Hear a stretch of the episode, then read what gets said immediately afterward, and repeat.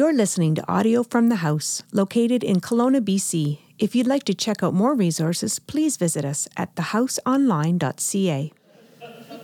Uh, it's good to be with you tonight. Uh, thanks for sharing your evening with us. I know this is right in the middle of, of exam week. Sorry to bring it up.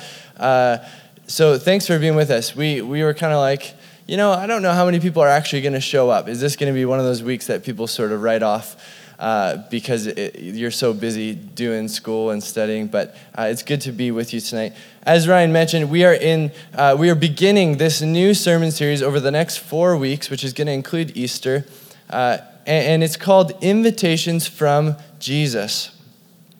Throughout Jesus' ministry, we see him offer a number of invitations to his disciples, to the crowds, to the people around him. He offers us these invitations, and these invitations oftentimes remain for us today. And so we're going to explore a few of those invitations.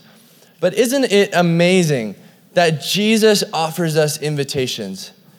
That Jesus, the, the, the Son of God, the, the name above all names, he offers us invitations. He invites us in. He doesn't coerce us, He doesn't force us, He doesn't twist our arm. He says, Come to me, come with me, come follow me. He invites us in. Isn't that amazing? What a picture of, of the God that we serve and sing about. In many ways, how we respond to the invitations from Jesus will shape our faith. Because the kingdom of God is established in our lives through our response to his invitations. The rule and reign of Christ is established in our lives as we respond to the invitations from Jesus. And so, just like in, first century uh, Palestine and Rome and, and wherever else that, where people were offered these invitations, we too will be offered these invitations, and we too are given the opportunity to respond. God graciously allows us to say yes or no. We, we, we say yes to his invitations or we don't. And, and we have that freedom, that choice. But God invites us in. And so we're going to explore a few of those over the next four weeks. And so tonight, we're going to look at, at one in particular. It's in Matthew 11, verses 28 to 30. And this is one of those texts that uh, is maybe you've heard it before, maybe you've kind of seen it on Facebook. It's kind of a, it's a tweetable text okay? It's short enough, it's kind of catchy, we like it, you may be familiar with it, it's approachable, and yet it has so much depth to it. And we're going to explore some of that today, tonight, and, and, and see how that will shape the way we live as we say yes to that invitation. And so let's read together Matthew 11, 28 to 30. This is what it says. It says, Come to me, all you who are weary and burdened, and I will give you rest. Take my yoke upon you and learn from me, for I am gentle and humble in heart, and you will find rest for your souls. For my yoke is easy and my burden is light. What an invitation! What a beautiful invitation Jesus gives us. I love this text. Um, do you remember in, in like high school or middle school, uh, maybe elementary school, where in, in gym class, the teacher would assign two people to be like team captains, and they would get to assemble their, their team, basketball or, or volleyball or something. Do you remember that? How cruel is that, right? How cruel is, is middle school? Because, you know, if I'm team captain, guess who I'm picking for the volleyball team, for the basketball team? I'm picking the tallest, most athletic, buff, rugged man, right? I, I am, yeah, I'm picking Yos. I, I am not picking the, the bookworm or the nerd or, or the guy who knows all these weird fun facts and can spell every capital city and frontwards and backwards. Okay, he's going dead last. I'm picking the, the, the professional, the guy who looks like he has it all together. Uh, it's like the ultimate shaming technique, isn't it? I can't believe we, we, we do that. I don't know if they still do that in school, but it's, it's, it's shameful. Someone always gets picked last. Who does Jesus invite in this text? Who does he invite to come to him? He invites who? The weary and the burdened. What an amazing invitation. What an amazing picture of, of, of Jesus, of who our God is. It would have made perfect sense for Jesus to surround himself with the, the experts, the expert Greek scholars, the, the professional Christians, the ones who, who answer all the questions at your youth group, the ones who have it all together. Would it make perfect sense for him to say, You come with me? So I'm going to surround myself with you guys. But who does he call out? He says, Anyone tired? Anyone burnt out, weary, burdened? Come to me. Come with me. Come to me. I'll show you a better way. Isn't that amazing?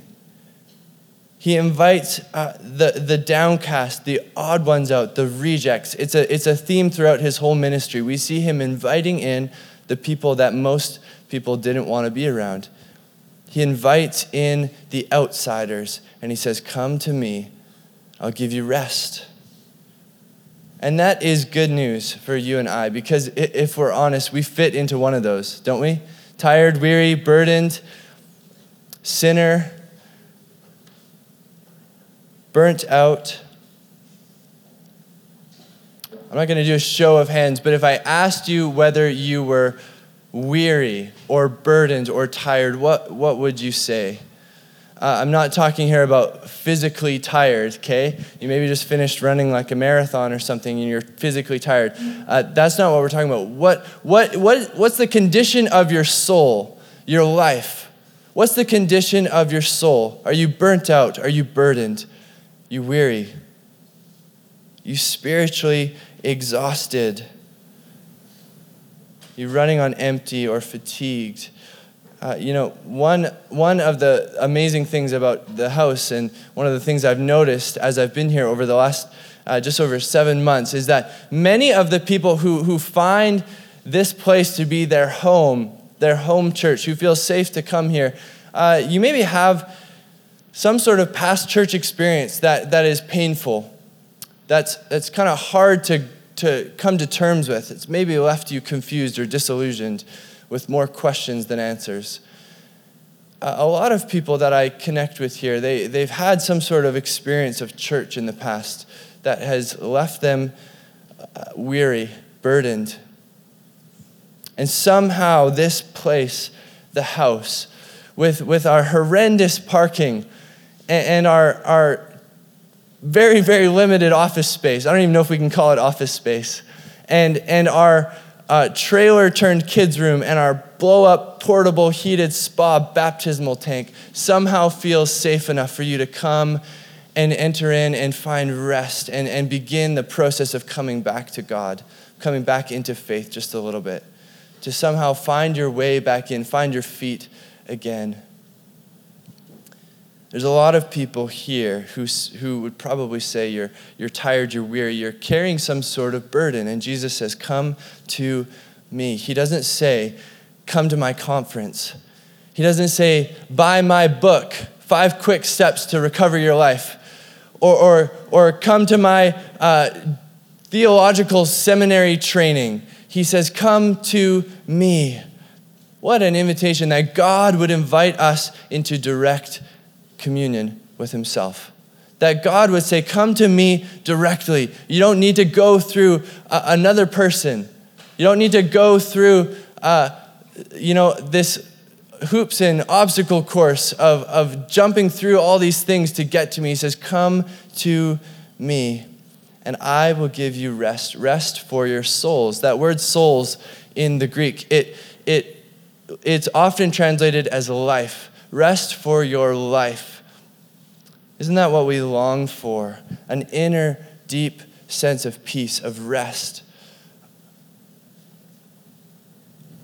This is what Jesus offers.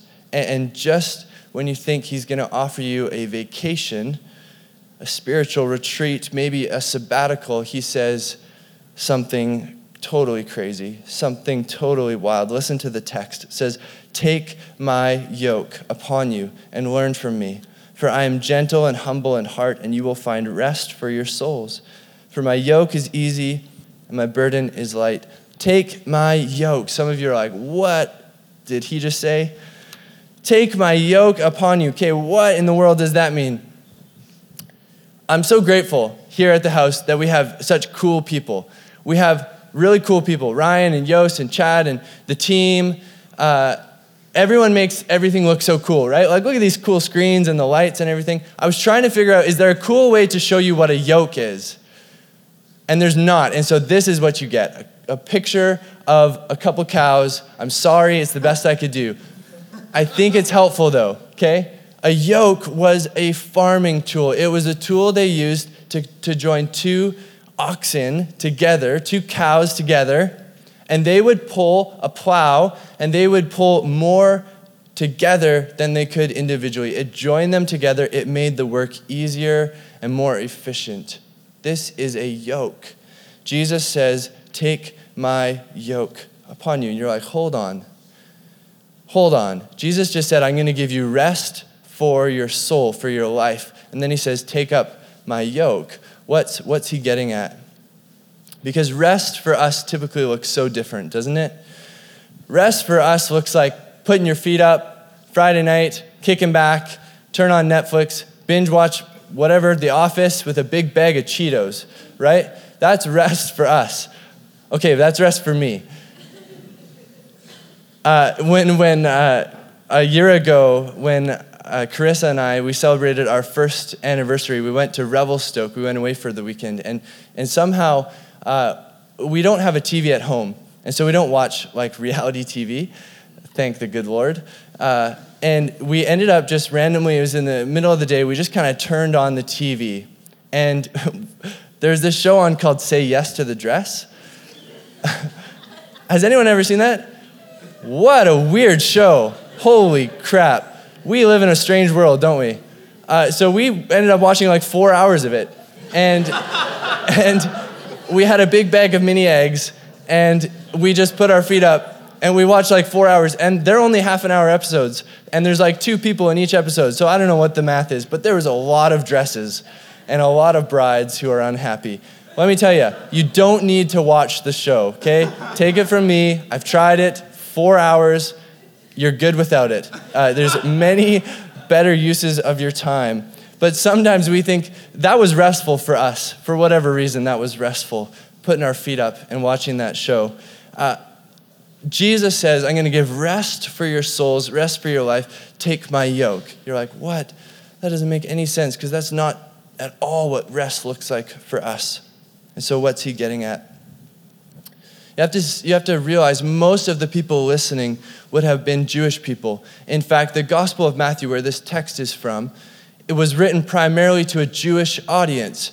And the Jewish people often talked about taking on the yoke of the law, the yoke of the Torah. And so when Jesus says, Take my yoke upon you, he's acknowledging that they were already wearing a yoke, they were already uh, living a certain way. And the Pharisees and the scribes had sort of codified the Mosaic law into 365 prohibitions and 250 commandments. And so it was this, this kind of uh, religious obstacle course. And, and the way to God was to be obedient to all of them. The way to true spirituality was your obedience. To receive God's blessing, you had to be faithful to all of those commandments. And so Jesus has harsh words for the scribes and Pharisees. He says in, in, Matthew, he says just a few chapters later, the teachers of the law and the Pharisees sit in Moses' seat. They tie up heavy, cumbersome loads and put them on other people's shoulders, but they themselves are not willing to lift a finger to move them. And so when Jesus says, Take my yoke upon you, he's acknowledging they were already wearing one. There was, they were already operating in a certain way. But Jesus doesn't call us to the law, he calls us to himself.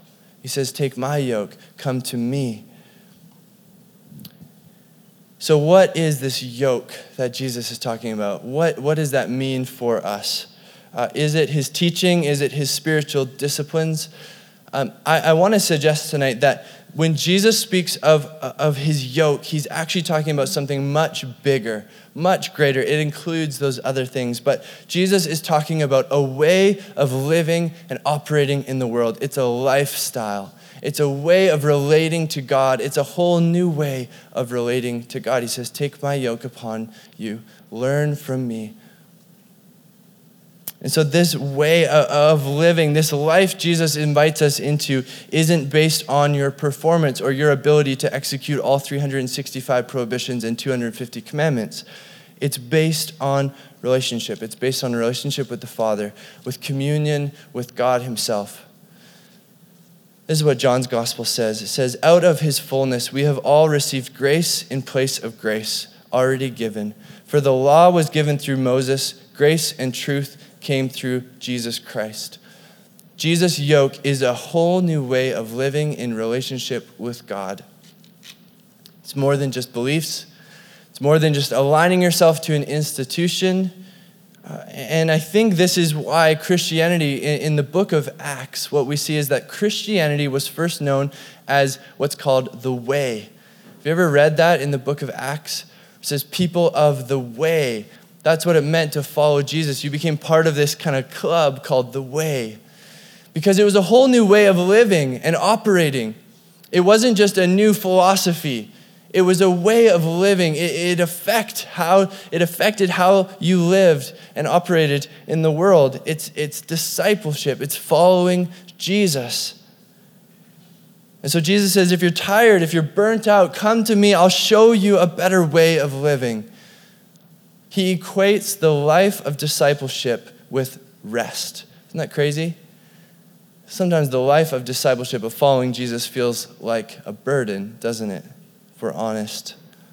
But Jesus says, Let me show you. He says, he says, Take my yoke and learn from me. And that word learn in the Greek, it, it implies more than just learning from teaching, learning from instruction. It, it implies learning through experience learning through watching and doing it. The idea is to acquire a custom, a habit, a lifestyle, a transformed life through experience, not just through knowledge. So Jesus says, Take my yoke upon you. Take my whole way of living in the world and operating and relating with God.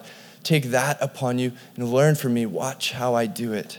And we could talk all day about what that looks like, what it means and looks like for you to follow Jesus. Uh, the text doesn't really go there. So we're not going to go there. But it's an important and helpful thing to think about. Jesus says, Take my way of living upon you. I like the way the message translation has this verse. Uh, it says this It says, Are you tired, worn out, burned out on religion? Come to me Get away with me and you'll recover your life. I'll show you how to take a real rest. Walk with me and work with me. Watch how I do it. Learn the unforced rhythms of grace. I won't lay anything heavy or ill fitting on you. Keep company with me and learn. You'll learn to live freely and lightly. So, Jesus is offering this, this new yoke, this new way of living, this new life that we're invited to take up, but it requires us to put something else down first. It requires us to take off the yoke we currently wear. The way of Jesus is marked by surrender. The way of Jesus is marked by surrender. And I think it's helpful for us to, to be talking about this idea of surrender tonight because the next four weeks, what we'll see is that anytime Jesus invites people in, Surrender is at the heart of it. Surrender is necessary. The way of Jesus is marked by surrender. Jesus lived his life surrendered to the will of the Father. When he was just 12, his parents, uh, kind of the first interaction we get of him, his parents are, they had lost him sort of in the crowd and they're wondering where he was and they finally find him and he says, he says, why did you seek me? Didn't you know that I must be about my Father's business? Later on in his ministry, he'll say, Very truly, I tell you, the Son can do nothing by himself. He can only do what he sees his Father doing. He lived a life of surrender, and, and he, he, he didn't care too much about the expectations of people, even his disciples, even his family. He didn't care much about status or measuring up before people about pleasing others or fitting in. He lived surrendered. And aren't those the things that often burden us? Aren't those the things that often weigh us down? Trying to measure up before God, before people, trying to fit in. Maybe it's some sort of pressure or expectation to be something, to do something. Maybe it's a dream you have, a goal you have, a life you've been told you should live. Maybe it's actually uh, deeper. It's maybe unforgiveness in your heart. You're not willing or ready to let go of, of the unforgiveness that's in your heart because it feels better to hold on to it. it. Could be anger with God. Things didn't go according to plan. God didn't show up like you thought he would. And so there's this resentment, there's this anger. It becomes this burden for you. Jesus says, Come to me, I'll show you a better way. We've got to let go of our old way of living and operating and interacting with God. We've got to surrender our control. We've got to surrender and allow God to enter in and transform us. And so when you hear the word burden, what comes to mind for you specifically? When you hear the word burden, what comes to mind? Let me pray for you. Jesus, we pray you'd help us give you our burdens. Help us give you our burdens, God. Show us a better way. We pray. Surrender is at the heart of what it means to follow Jesus. And I think this is potentially, quite possibly, the, the greatest, most profound, mysterious, yet simple challenge that, that Christianity gives us, that Jesus gives us. It's maybe the most uh, challenging paradox of Scripture which is that life is found through surrender, isn't it? Life is found through surrender. Jesus says, You want rest, you want peace, you want life. It's easy. Just surrender. Just surrender your whole life. It's easy. You're like, Oh, okay, thanks, Jesus. Just surrender, just give up everything, and you'll find life. Isn't that, isn't that crazy? We will always be coming to terms with this statement. Jesus says in Matthew, just a little later, he says, Whoever wants to be my disciple must deny themselves, take up their cross, and follow me. For whoever wants to save their life, that's the same word that he uses in our first text. Whoever wants to save their soul, their life, will lose it. But whoever loses their life for me will find it. Mm, I don't know about you, but the idea of denying myself, taking up my cross, and following Jesus sounds like a heavy burden, doesn't it? And yet, somehow, Jesus says, life and rest are there in the midst of it. And, and it's countercultural because culture tells us, you do you. Be who you have always imagined. I was working on this and I was sitting and I was uh, typing, and right next to me was this giant sign in a coffee shop that says, Live the life you've imagined. I thought, okay, I'm going to try that. Just kidding, I'm not. Uh, live the life you've imagined. That's what culture tells us. And Jesus says, hold on, try something different. Try this surrender thing. Try this whole surrender idea. Try actually giving up the life you've imagined because then you will find what you long for rest, deep peace, communion with God, the very thing God made you for. C.S. Lewis says, Lose your life and you will save it. Give up yourself and you will find your real self. And I just get this picture of, of Jesus kind of pleading, beckoning us, calling us to himself, saying, Try this surrender thing. Try it. Just come and, and try it for a second. Don't go after those other things that you, you think will, will fulfill you, will, will satisfy some deep longing in your heart, try surrender, try giving up control. You'll find life, you'll find rest. It requires we surrender. But as we do, we get something far greater in return. We get this abundant life with Christ, we get rest for our soul. You know, I, I grew up uh, with Christian parents and went to Christian school for a few years, and I went to church every week, and I drummed in church and I was, uh, you know, a youth group kid and did all the churchy things. I spoke Christianese quite well. I probably still do. I, uh, I, I never quite understood, though, growing up, that Christianity was, was primarily about a relationship with a person named Jesus. For me, it was always get to heaven. As long as I can get to heaven, I'm good. It was like the only real relevance Christianity had to my life was what happened after death. Right? So as long as I held to a few key beliefs, I was good. Jesus was my one way ticket to eternity. And that meant I could live the life I imagined. Perfect. I could hold on to the life I want and, and hold on to these, you know, few spiritual laws, spiritual beliefs, and I was good. I could live the life I imagined, and I knew where I was going after death. Perfect.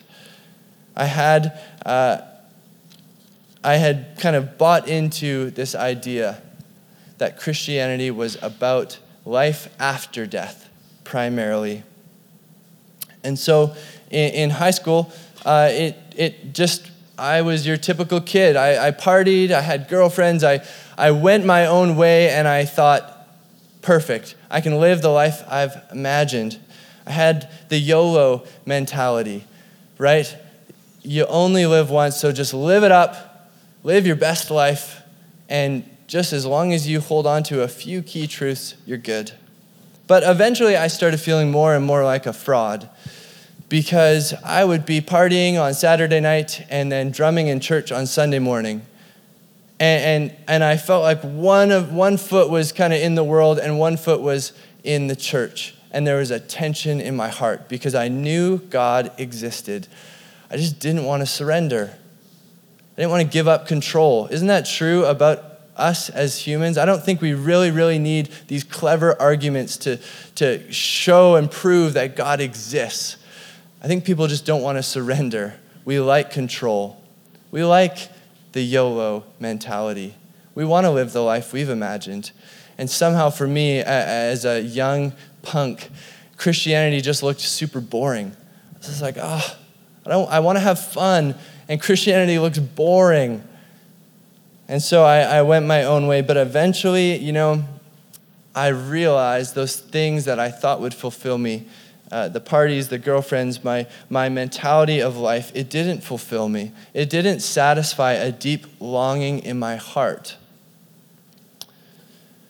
And so I began to come to Jesus slowly. And he drew me in slowly, gently and humbly. He drew me in in small steps, and I began to surrender a little bit here and a little bit there. And eventually I got to a point where I decided I can't, I can't do this one foot in and one foot out. I've got to either be all in or all out because the tension is too much. I just couldn't do it. It's awkward, it's uncomfortable. I had to be all in or all out. And so I decided to take Jesus up on his word. So I'm going to try it. I'm going to try this surrender thing. I'm going to see what happens. I'm going to actually give up my, my own dreams, my own ideas of what life should and could look like, and try and follow Jesus and develop this relationship with God. And what I found was that for the first time, I was fulfilled. For the first time, I was satisfied. For the first time, I began to experience His presence in my life as I surrendered, little by little. And then eventually, all at once, just said, Jesus, you got to have everything could stop striving and actually rest in the work of Jesus. I'm going to invite the band to come just as we begin to close. But, you know, sometimes surrender feels like jumping off a cliff, doesn't it? You kind of stand on the edge and you look over and, and you're scared because you don't know what's on the other side. And, and, and it's more comfortable on the ledge. And everything in you says, don't do it. Sometimes surrender, though, is slow and gradual. We kind of dip our toes in the water. We get comfortable there, and then we go in a little further to our knees. We get comfortable there, and then eventually we see Jesus just calling, saying, Come to me, come to me, come further. Surrender more, surrender more. I'll show you what life and rest looks like because it's only found in Him. He says, Take my yoke, take my way of living, walk with me, Work with me, cling to me, stay with me, trust me. I'll show you a better way. Stay close to me, keep company with me. And what we get is this abundant life with God. the thing we long for. This is why Jesus says his yoke is easy and his burden is light. You say, well, that still sounds hard. But it's good because Jesus does all the hard work in the yoke for us. We become kind of yoke mates with Jesus. We partner with him, and he does the heavy lifting. He does the hard work. He, he does the hard work of measuring up before God. He does the hard work of dealing with our sin. He does the hard work of fulfilling the law, being obedient to all that God longs for us to be obedient to.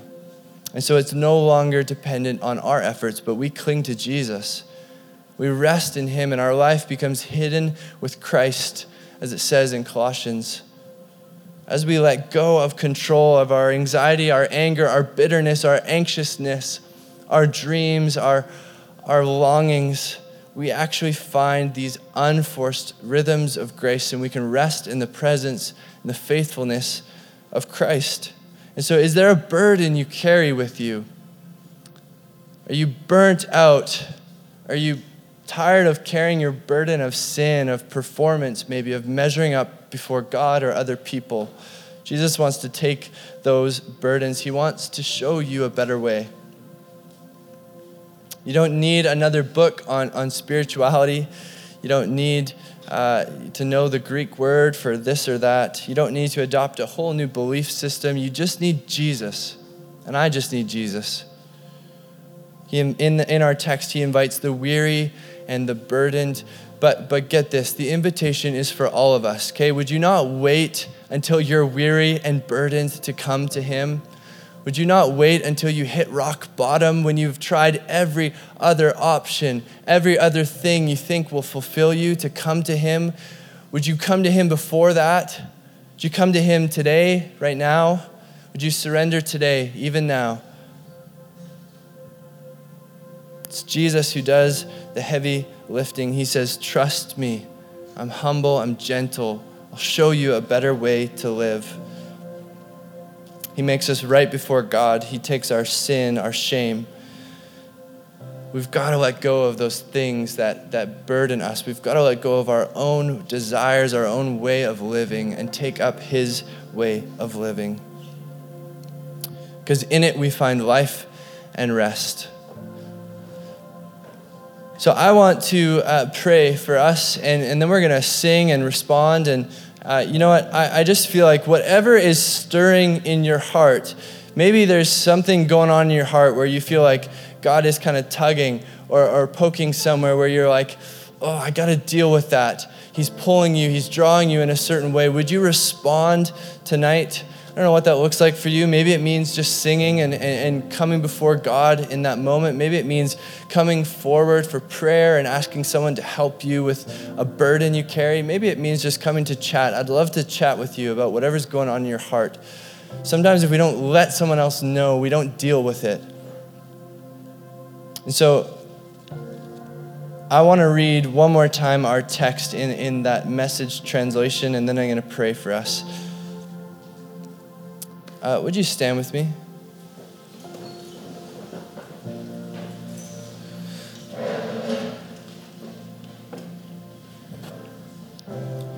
Are you tired, worn out, burned out on religion? Come to me. Get away with me, and you'll recover your life. I'll show you how to take a real rest. Walk with me and work with me. Watch how I do it. Learn the unforced rhythms of grace. won't lay anything heavy or ill fitting on you. Keep company with me, and you'll learn to live freely and lightly. Jesus, we pray that that would be true of us. God, you would help us come to you. You'd help us recognize our need for you recognize the burden we carry. Lord, would you help us lay those before you and take up a whole new way of living? Take up your life. God, I pray that whatever uh, is going on in the hearts of these people, that you would begin to just draw them to yourself. You would stir in them a hunger for more of you, more of your peace, more of your life, more of your presence, more of your rest, more of your spirit.